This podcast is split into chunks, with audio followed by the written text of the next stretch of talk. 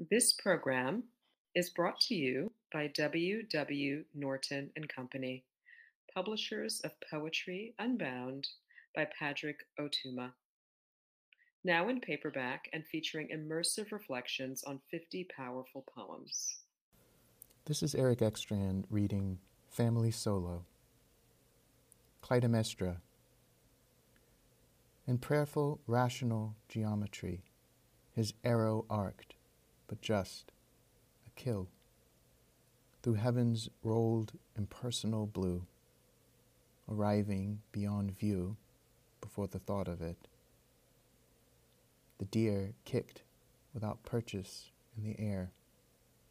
So the further out she ran, she laid right there before he raised a pole, a little taller than a daughter on a pile of oiled wood might stand. Clytemnestra.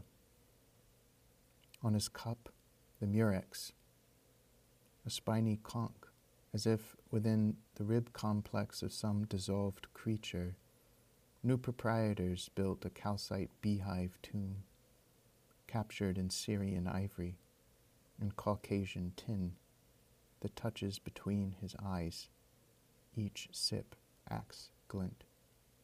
His naval ships that lamplight sails approach the bath. Gridded, grouted, fit. Whose legs submerged waist. What man's penis refracted to a boy's wavers and increases of lapped water winks away? His own? Or is he meant to be on board, and then myself and Mycenae on the outer room's Pise walls, he storms decor. About this poem. In the aftermath of the 2016 election, I was, like many of us, distraught, defeated feeling, and scared.